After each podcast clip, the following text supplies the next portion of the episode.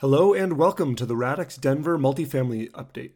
Denver apartment fundamentals are holding firm and growing slowly as we near the end of 2023. However, in this market, growth of any kind is good growth, as most markets are experiencing declining fundamentals.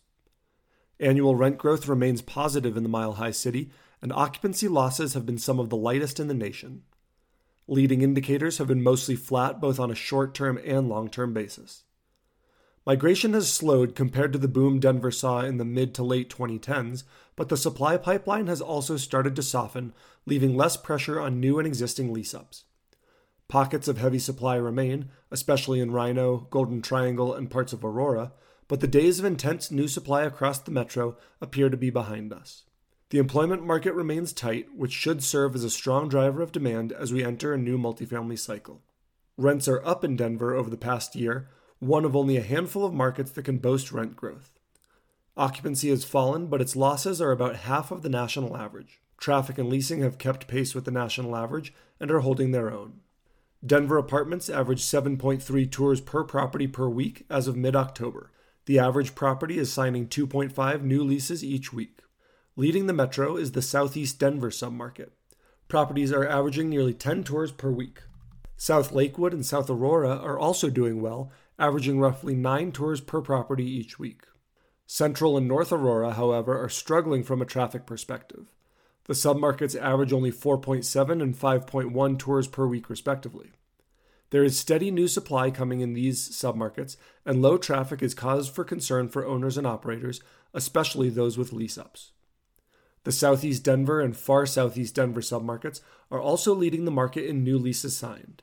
Jefferson County and Central Aurora are the lowest performing submarkets from a leasing perspective, with around one new lease signed per week.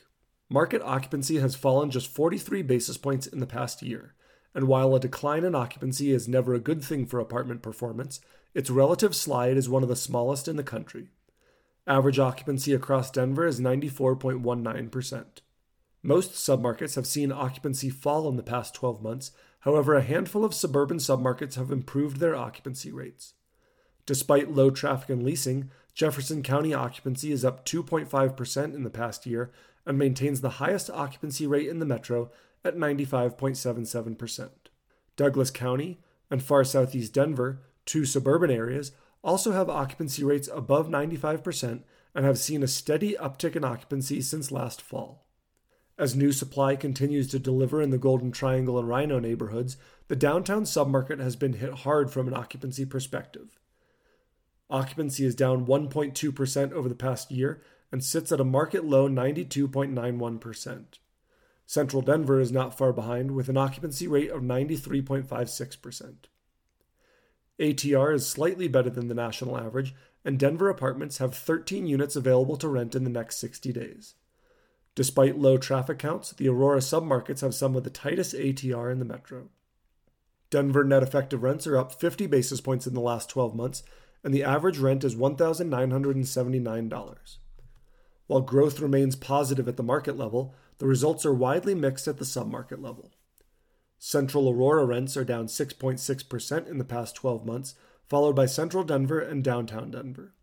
The two urban submarkets have seen NER drop 4.6 and 2.7% respectively.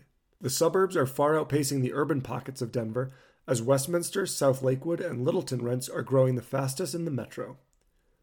Concessions have increased modestly, but again at a better pace than the national average. Across the metro, concessions have increased 32% in the past year, compared to 56% nationwide. The highest concessions are in central Denver, where the average monthly concession is $91. As new supply continues to deliver along Speer Boulevard and in the Golden Triangle, these concessions are likely to stick around.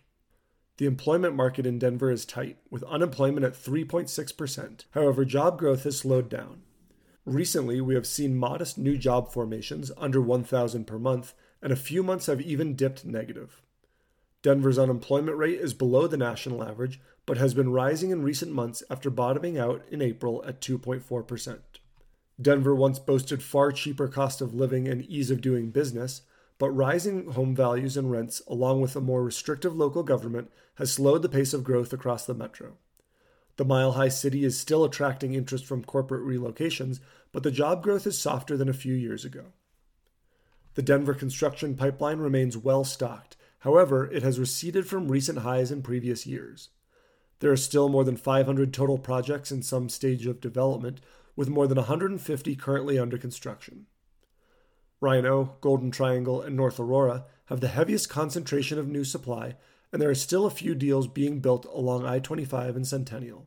I expect lease up pressure to remain in these small pockets of the market as the new supply eventually delivers and is absorbed. Overall, the new supply pipeline is well balanced, and lease ups are performing in line with national averages. Some lease up timeframes are being extended given current market conditions, but major delays in absorption are uncommon. Thank you for listening to the Radix Denver Multifamily Report. On behalf of Radix Research, I'm Chris Nebenzahl. If you have any questions, please feel free to reach out, and thanks again for joining us.